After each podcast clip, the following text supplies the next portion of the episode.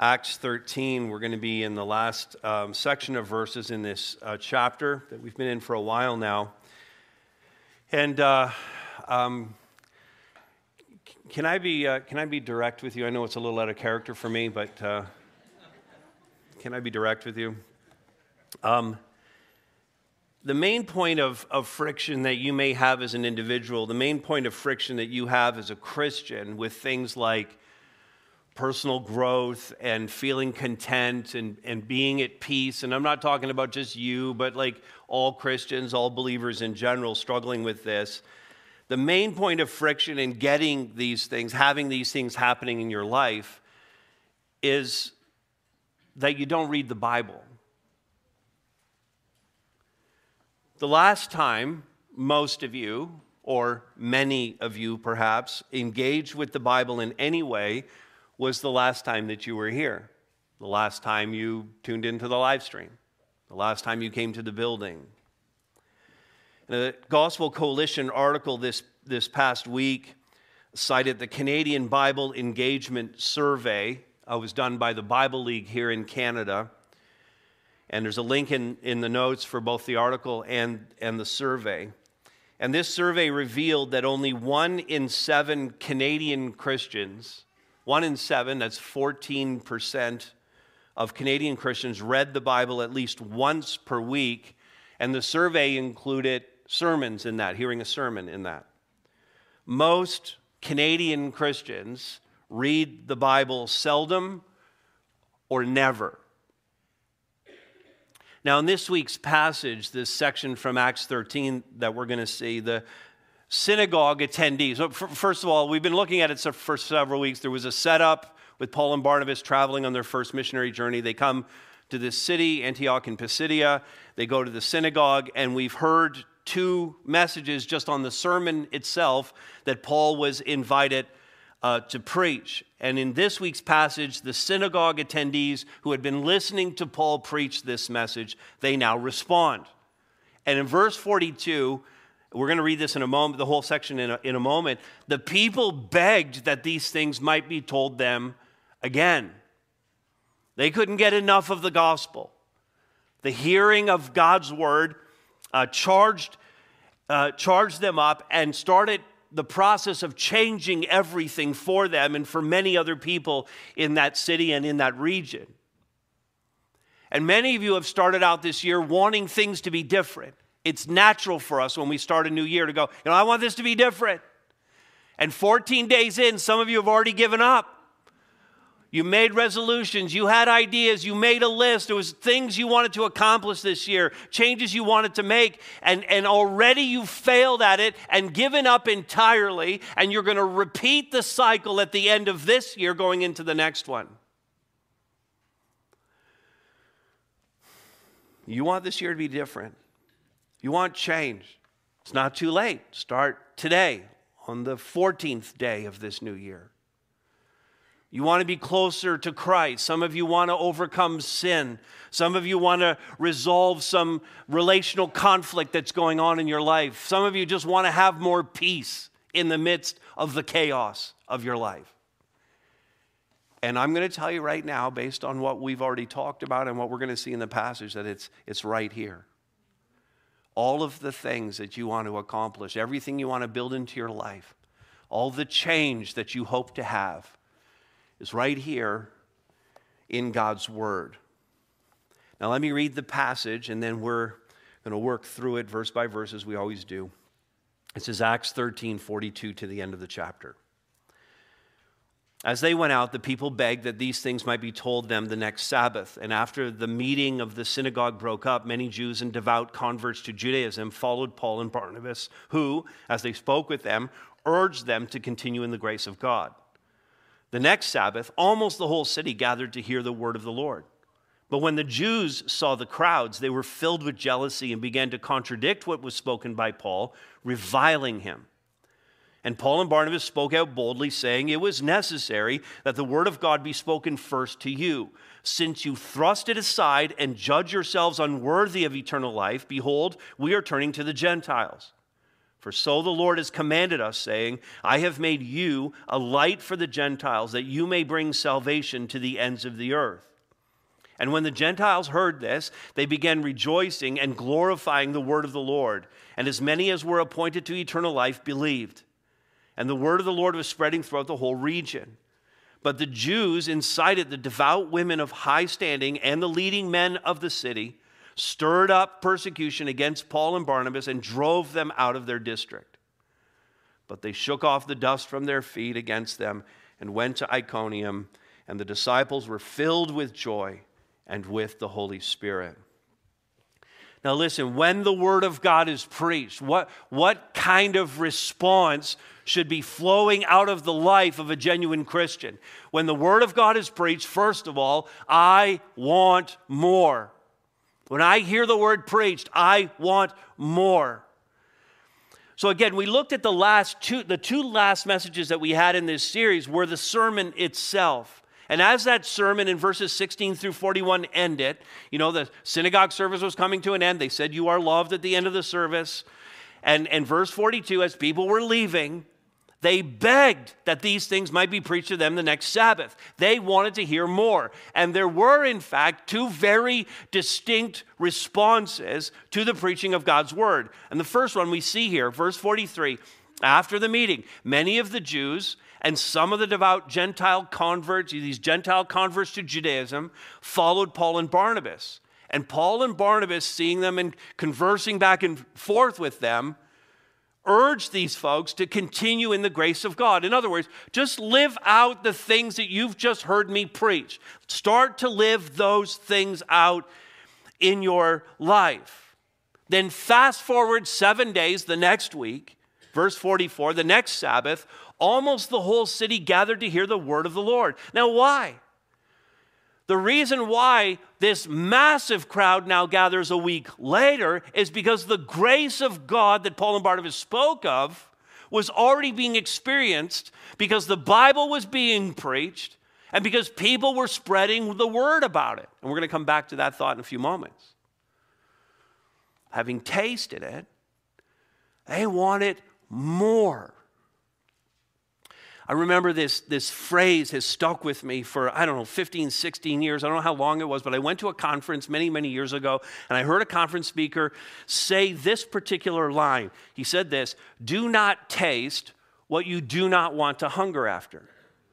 Do not taste what you do not want to hunger after. You can see why that stuck with me. He, he was talking about it, of course, in the context of temptation and sin. So, if you don't want to be addicted to something, you don't want to sin with regard to some particular sin issue, one temptation that you might have, then don't taste it. Okay? If you think you have a propensity to, to go in a certain direction with a certain sin, don't go near it. Don't taste it. Don't try it. Don't put the taste in your mouth for it.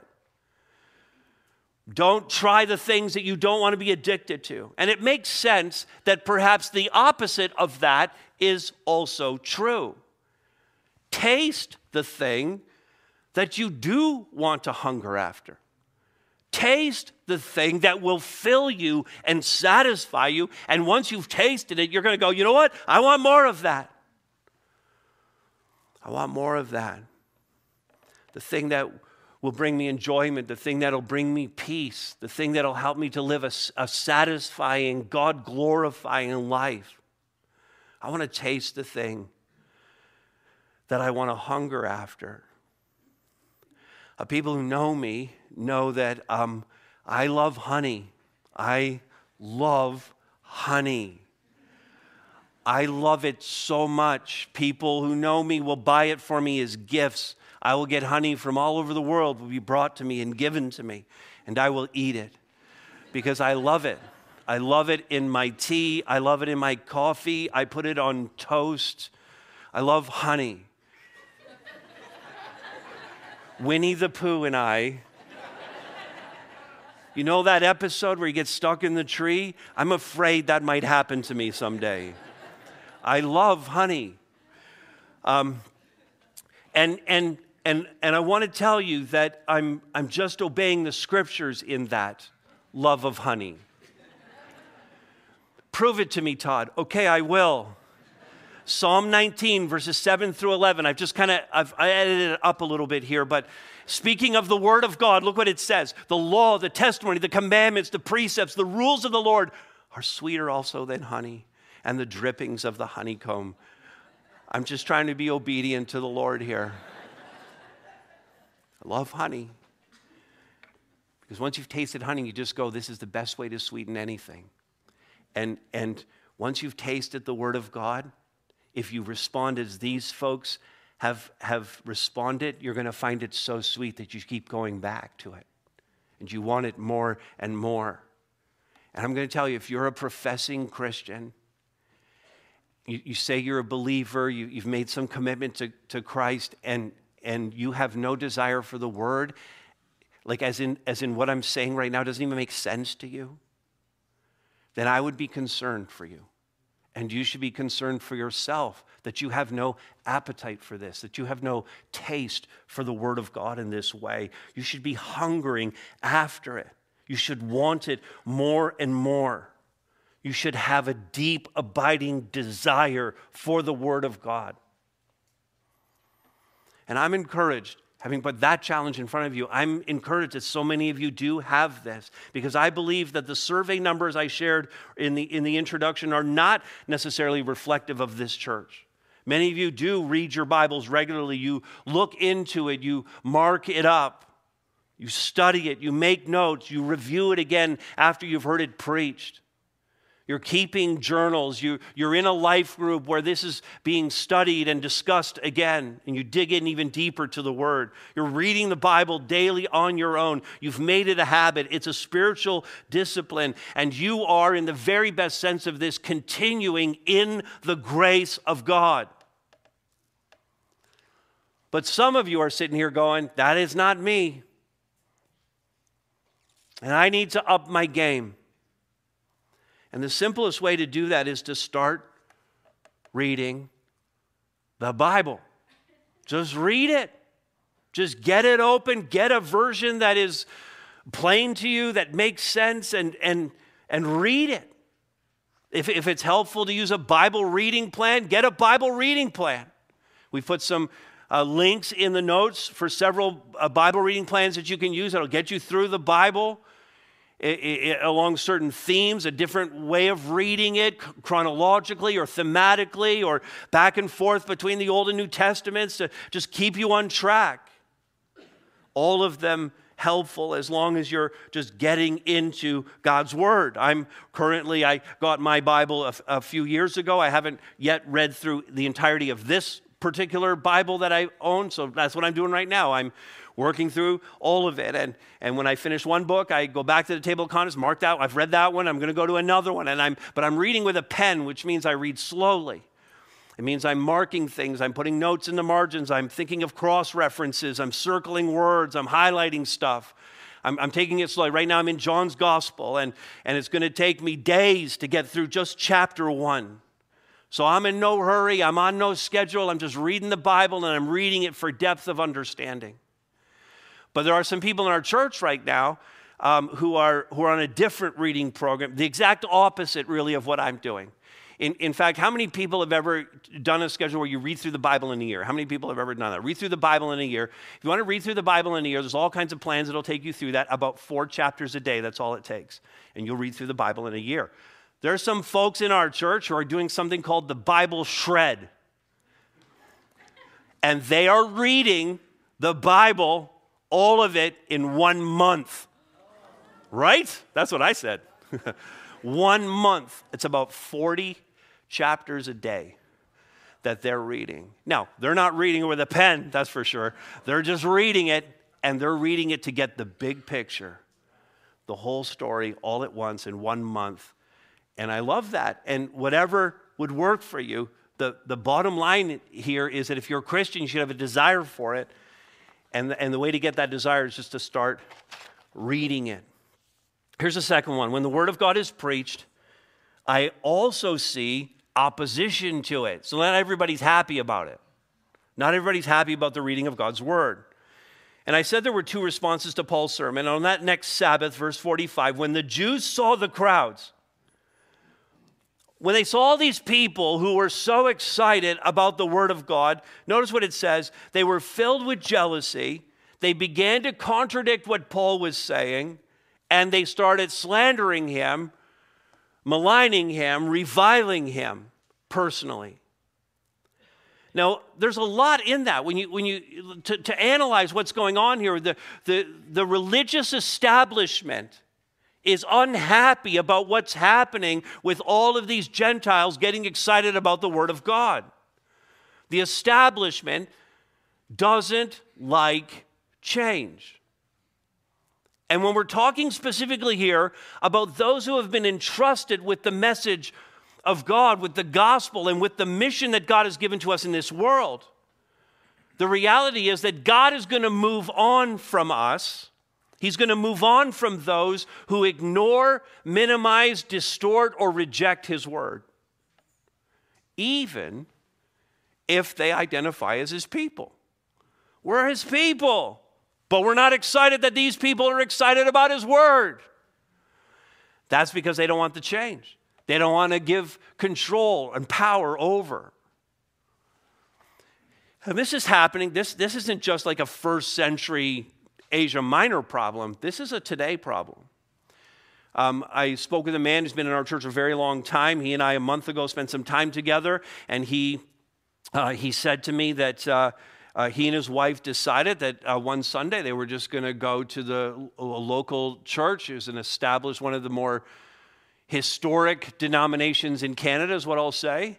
And they were just going to visit that church on this particular Sunday. And so they uh, went uh, to the service, and after the service, the pastor was at the door greeting people and uh, noticed that they were visitors. And uh, he, he noticed this man and his wife, and he noticed that this man was carrying his Bible, had carried his Bible to church, as he does when he comes here. And the pastor said to him, The pastor of a Christian church at the end of a service to guests, one of whom is carrying a Bible, he said, Well, if you come back again, you won't be needing that, as he pointed to the Bible, because we don't use the Bible much here. Now, so so called progressives in these traditional denominations have so minimized the Word of God and are patting themselves on the back for doing that but are actually overseeing the demise of their own denominations. So, this denomination is in, I, I checked some studies, some stats on this particular denomination, um, but it's representative of several. This denomination is in steep decline, closing and selling off churches, a lack of uh, clergy in their seminaries to fill uh, the pulpits, a declining membership, declining attendance, budget deficits. And projections say that by 2040, this denomination will cease to exist altogether. Is anyone surprised? You see the correlation? You abandon the Word of God, and God says, Fine, if that's the way you want it, you have now become irrelevant. And so this opposition is there. How are we going to respond to that? Happening even in our own day. Verse 46 Paul and Barnabas, for their part, they don't shrink back in the face of the opposition, but they speak out boldly, saying, It was necessary that the word of God be spoken first to you. And he's talking to the Jewish leaders. He said it was necessary. You, you, you're the ones through whom the Messiah came. You're the ones who have had the Word of God, the Hebrew Scriptures, that pointed to this Messiah, that is the hope of the world. So it was necessary that the Word of God be spoken first to you. But since you thrust it aside and judge yourselves unworthy of eternal life, we're going to turn to the Gentiles because they seem very excited about it. And he says in verse 47 the Lord gave us a mission. And he's not just saying this as his own opinion, but he quotes Isaiah 49 6 here, which made it clear that the Jews were to be a conduit of the gospel. A conduit to the whole, the whole world was supposed to know the gospel because of Israel. But Israel failed at that. And, and here's the quote from Isaiah 49 6, which we see in verse 47 here. He says, I have made you, Israel, I have made you a light to the Gentiles, that you may bring salvation to the ends of the earth. But they didn't shine that light. Remember Jonah? Jonah was representative of the whole nation. God wanted to send Jonah to Nineveh, to Nineveh to preach to these pagans, these Gentiles. And, and, and Jonah was like, I don't want to do that. And at the end of the day, the reason, the main reason why Jonah didn't want to do that was he was afraid that God would actually be merciful to them and save them. And he didn't want to see that happen. He just wanted his nice little, little neat little Israel thing. This is ours. And the entire nation was like that. They should have been thrilled. Jonah should have been thrilled that the Ninevites repented. These, these synagogue leaders should have been thrilled that there was a massive crowd the second Sabbath to hear the word of God preached and to see their eagerness for the word. This whole incident led to what John Polhill calls a decisive turning point for the mission. The Jewish leaders and their followers had rejected the gospel that, in fact, embraces all people without distinction. And later in chapter 18 of Acts, Paul makes the final break with this strategy to bring the gospel to the Jews first. And he says in chapter 18, verse 6 From now on, I will go to the Gentiles because the Jews simply wouldn't relent in persecuting him and maligning him for his preaching. And that's what's happening here. Look at verses 50 and 51. The Jews uh, incited others in the city who stirred up persecution against Paul and Barnabas, drove them out of their district.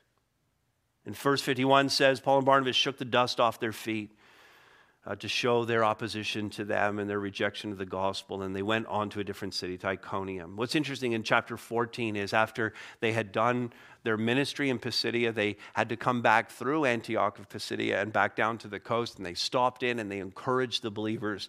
Uh, chapter 14, verses 21 and 22 tell us that. And this has to be our response as well to anybody who's going to say to us, you know what, like I'm going to get into God's word even more. And I and, and, and people around you are going to say, there's going to be people around you, even some who call themselves Christians who are going to go, well, that's ridiculous. You don't need that much Bible. It's myths. It, it's just people made it up. It's not whatever they're going to say about it, whatever, whatever point of opposition they have to cast doubt in your mind. Our response has to be the boldness, the same boldness that Paul and Barnabas show here. And in fact, when facing opposition to sharing the gospel, I would just offer you these three little tips. Okay, facing opposition to sharing the gospel, do what Paul and Barnabas did. Accept it as a natural consequence of the proclamation of the gospel. Secondly, shake it off. And third, keep preaching. Stay with the word. All right, here's a third response it's worship. When I hear the word of God preached, it compels me to worship. Now, Paul's quoting of Isaiah 49 to the Jews who were opposing him ends up being a massive blessing to the Gentiles who are eager for the word and who hear the conversation. They're responding to the word. And, and what Israel had been given was always intended for the whole world, and the Gentiles are finally hearing that. Verse 48 When the Gentiles heard this, that the gospel was always intended for them, they began rejoicing and glorifying the word of the Lord, and as many as were appointed to eternal life believed. These Gentiles were saved. Their sins were forgiven. The, the chasm that existed between Israel's God, Yahweh, and these Gentile sinners has now been bridged unbelief is, is turned into faith, death into eternal life. Those who are once for themselves or who worship these pagan small g gods, we're now worshiping and glorifying Jesus Christ. And all of it, the result of simply preaching God's word. The preaching of God's word made them into worshipers. And that's important for us to hear. You know, we, we're a, you know, in, in Christendom, we're, we're a low church. We, we, we're a low church, which means that we're very simple, we're very casual. We don't have a lot of what you would call liturgy.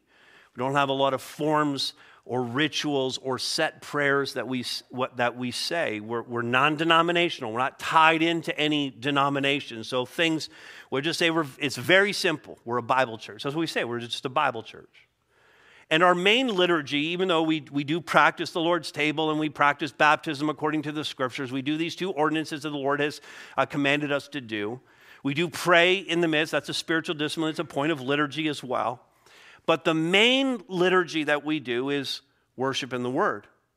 Every week when we get together, we sing songs of worship to the Lord, and then we have a substantive time in God's Word, and then we sing again and we go on our way. It's, it's worship and the word. That's our, we would just say, that's our liturgy. The worship, here's why we do it this way the worship prepares our hearts to hear the word, and the word compels us back to worship. The word prepares our hearts, the worship prepares our hearts for the word, and the word compels us back to worship. And that isn't just this weekly gathering of 75, 80 minutes, we're here together and we do this together. It's far more than the weekly gathered expression of worship that's in view here because, after all, these new believers were not in a worship service. They were walking along the way with Paul and Barnabas. They're just hearing teaching and they're having conversation. They were now living a life of worship. And it's something that Paul would later explain in greater detail to the Roman believers and, and, and to us as a consequence. In Romans 12 1, he said, I appeal to you, brothers, uh, therefore, brothers and sisters, by the mercies of God, to present your bodies as a living sacrifice, holy and acceptable to God, which is your spiritual worship. In other words, Christian, the normal Christian life is you take the whole life, your, the, the totality of your life, and you place all of that on the altar, and all of it is offered to God, not just 75 minutes a week. All of it is pre- presented to God as a living sacrifice, and He says, This is in fact your spiritual worship. In other words, worship for us is 24 7, it's holistic, it's every part of our lives. I saw this A.W. Tozer quote, and I was too late to include it in the slides, but I posted it on my socials. Um, and listen to this if you do not worship God seven days a week, you do not worship Him on one day a week. If you do not worship God seven days a week, you do not worship God one day a week. There is no such thing as, a, as Sunday worship unless it is accompanied by continual daily worship. That's A.W. Tozer. Again, it's holistic, it's 24 7.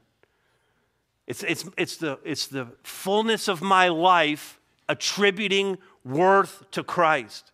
It's the transformation of every part of who I am to be conformed to who Christ is.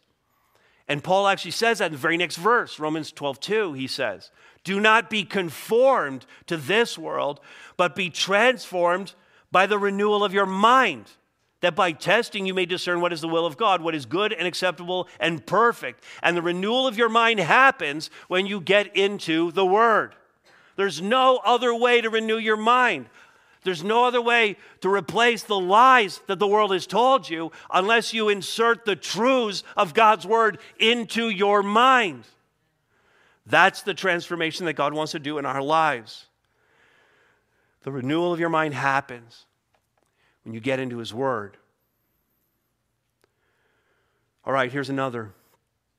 When I hear the preaching of God's Word, I want others to hear it too. The first Sabbath gathering was at the synagogue. It was likely a very modest gathering. The synagogue wouldn't have been that large. The second was almost the whole city gathered. And so, those who had heard Paul and Barnabas on that first Sabbath, they obviously spread the word about the word. They spread the word about the word. They did it in seven days around a whole city and a whole region. There was no social media to help them. There were no phones, no texting, no TV, no radio, no, no newspapers. You remember what those were? Remember when we had newspapers? You put a little ad in there, speaker in town, meeting at the plaza. Okay, little, doesn't even have that. It was word of mouth, and thousands of people came. And the word of God does that to a person. Over and over again, we see this very thing happening where one person hears the word and wants to tell another person about it. John chapter 1, we have um, Philip and Nathaniel. And, and Philip goes to Nathaniel and he said, because he had heard Jesus, and he says, We've found him. We found him, of whom Moses and the prophets, uh, Moses in the law and also the prophets wrote, Jesus of Nazareth, the son of Joseph. We found him, the one that's written about in the Word. A few chapters later, the woman at the well, she has this conversation with Jesus, and he shares with her the Word of God, the gospel. And she heard it, and she ran back into the village and she told everyone, Come, see a man who told me all that I ever did. Can this be the Christ? I mean, we're 13 chapters into the book of Acts, and what have we seen so far? At the preaching of God's word, 3,000 were converted and baptized on the day of Pentecost. Stephen preached a sermon that led to his own martyrdom, but also to the conversion of the Apostle Paul. The Ethiopian was sitting in his chariot on his way away from Jerusalem back home, and he was reading Isaiah the prophet in his chariot, and God sent Philip along to explain what he was reading. Cornelius was at home and received a vision, a word from God, this Roman centurion, who then converted to Christianity, gave his life to God as Peter brought the gospel to him. And then in the first missionary journey, the first chapter of what we're seeing in this current journey, Paul and Barnabas preached in Cyprus, and many heard the gospel and responded. Every time the word was proclaimed, preached, taught, and shared, change happened. And those people wanted other people to know. The result in this case, verse 49, was that the word of the Lord was spreading throughout the whole region. It didn't stay just in Antioch, but it spread all around Pisidia. You can imagine people had come to town maybe on that first Sabbath and had heard a little word about it, or they had been in the market that week and people were talking about it in the market and at the gates. And they went back to their villages and their towns and their rural areas and they shared it with their families and their friends and their colleagues and they said, You got to come next Sabbath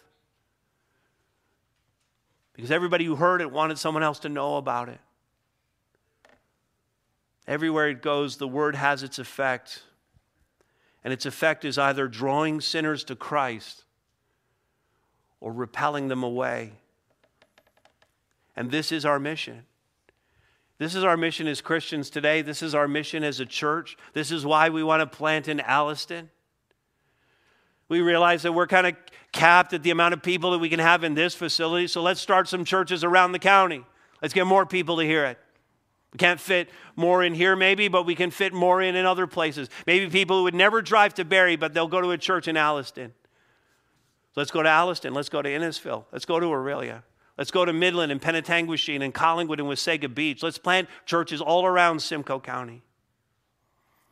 Let's take the gospel out to our own county because others want to hear this too. This is our mission to get the word out there, to tell those who don't know about the gospel about the glory of Jesus Christ. The content of our preaching, what people need to hear, it's not progressivism. It's, it's, not, it's not the latest philosophy. It's not therapeutic. It's not, we're not preaching self help. We're not preaching wise maxims for, for right living. We're not preaching feel good religion. We preach, as Paul said in 1 Corinthians, we preach Christ crucified, a stumbling block to Jews and folly to Gentiles. But to those who are called, both Jews and Greeks, Christ, the power of God and the wisdom of God. That's what we preach. Our focus is Jesus Christ. Our foundation is Jesus Christ. Our message is Jesus Christ. He is the, the promise of God fulfilled. We preach His death, His burial, His resurrection. We preach that He alone is the light of the world. And that He is the only way for sins to be forgiven, the only way for us to be justified, for God to declare us to be righteous in the sight of God. He is the only one who can give us hope of eternity with God. And when we hear it, we want others to hear it too. And that's the mission He gave us. The Great Commission in Matthew 28 19. Go therefore and make disciples of all nations, baptizing them in the name of the Father, the Son, and the Holy Spirit, teaching them to observe all that I have commanded you, teaching them. The thing that transformed your life, teach them. Tell them about that. And finally, this when the Word of God is preached, I'm filled with joy and the Holy Spirit. This uh, describes all involved. This should describe you and me as we hear the Word of God. It describes Paul and Barnabas in the, in the context. It describes the new converts who are so excited about the Word. It says simply in verse 52, as a blanket statement, the disciples, all, all those who were Christians, were filled with joy and with the Holy Spirit. And the word does that. If you're, if you're chasing joy and happiness, I mean, who, who doesn't want to be happier? I want to be happier. I'm sure you want to be happier. You want more joy in your heart. Who doesn't want more of that in this year?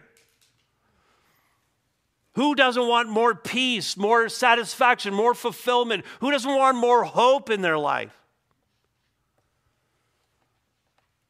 And if you do, then please hear what I'm saying in this message, what this passage is saying to us. Simply reading the Bible is life changing. The article I cited in the introduction also pointed to a survey that Lifeway Research posted that said this if, if, if we engage with the Bible four times a week, there are certain benefits. If we engage with the Bible four times per week, the study pointed out that if you engage with the Bible once a week, that's fine. If you engage with it twice a week, there might be a marginal little benefit to you. Three times, maybe a little bit more. But that there was a sharp increase, a spike in the graph, if you engaged with the Word of God four times a week, more than half of the week. And so here, here's, here's what the study showed. When you engage with the Bible four times per week, feeling lonely drops 30%. A lot of lonely people today, staring at their phones, even in families, even if you're with somebody, just scrolling through reels, looking at socials, a lot of lonely people. There's a lot of lonely people in this room right now. We're in a room full of people, 300 plus people here, and there's lonely people right here. We read the Bible, we'll feel lonely. That'll drop by 30%. Anger issues drop 32%. Imagine how that would bless your home if you just start getting into the Bible more and anger starts to drop in your home. I mean, that can't help but help, but, but make your home a better place to live. It's going to help your marriage, it's going to help your child rearing. Third, bitterness in relationships drops 40%. Again, that's, that's marriage. That's a, that's a marriage benefit right there, isn't it? Isn't it? Alcoholism drops 57%. Sex outside of marriage drops 60 8%. Feeling spiritually stagnant drops 60%. Viewing pornography drops 61%. If you read the Bible four times a week. And then on the, on the positive side, if you read the Bible four times a week, sharing your faith jumps 200%. You want to share it. And discipling others jumps 230%. This study was done by the Center of Bible Engagement, and it, it, all, it all seems so simple, doesn't it? See, I told you we shouldn't have gone up and gone to church today. I mean, he, all he told us today is to read the Bible.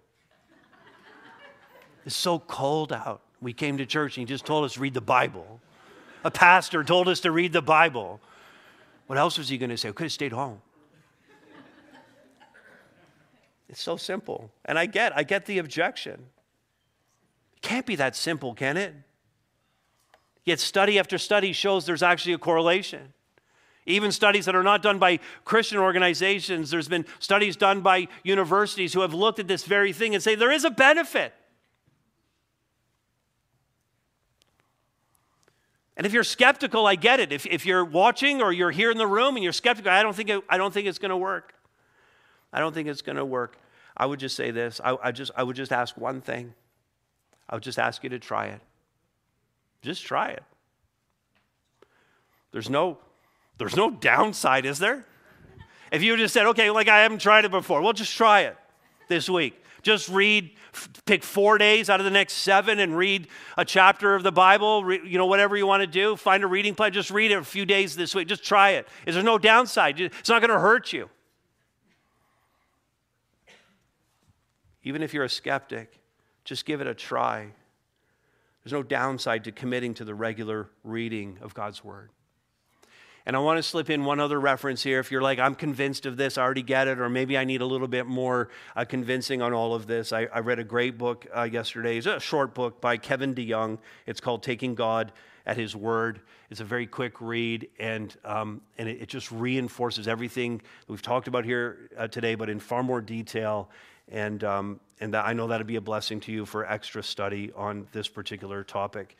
And I want to come back, just as we close this, I, I want to come back to that psalm that um, I cited earlier, but just really quickly and, and not all of it.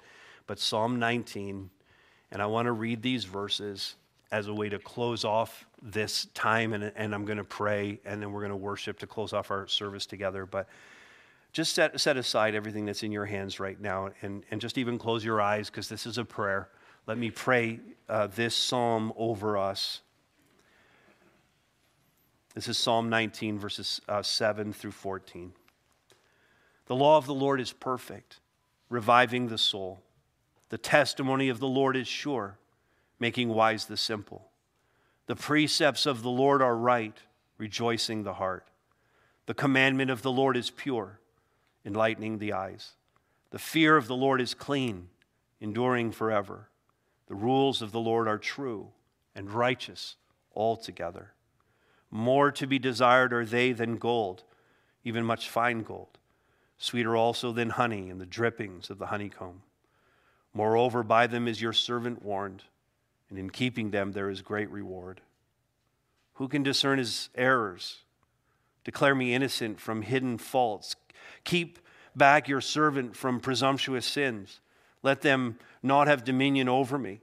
Then I shall be blameless and innocent of great transgression. Let the words of my mouth and the meditation of my heart be acceptable in your sight, O Lord, my rock and my redeemer. And Father, we pray that your Spirit would continue to do a work in each of our lives, to give us a, a, a desire, a taste, a hunger for the Word of God in our lives. Grow that in each one of us. I pray that, that commitments would be made in this room right now and those who are watching, Father, to, to increase the amount of time that's being spent in the Word. For those who have never done it, to start. For those who are doing it, to increase it. To hunger and thirst for righteousness, as you said in the Beatitudes. When we do that, we're blessed and we'll be filled. So, God, fill us with your Word. Pray now in Christ's name.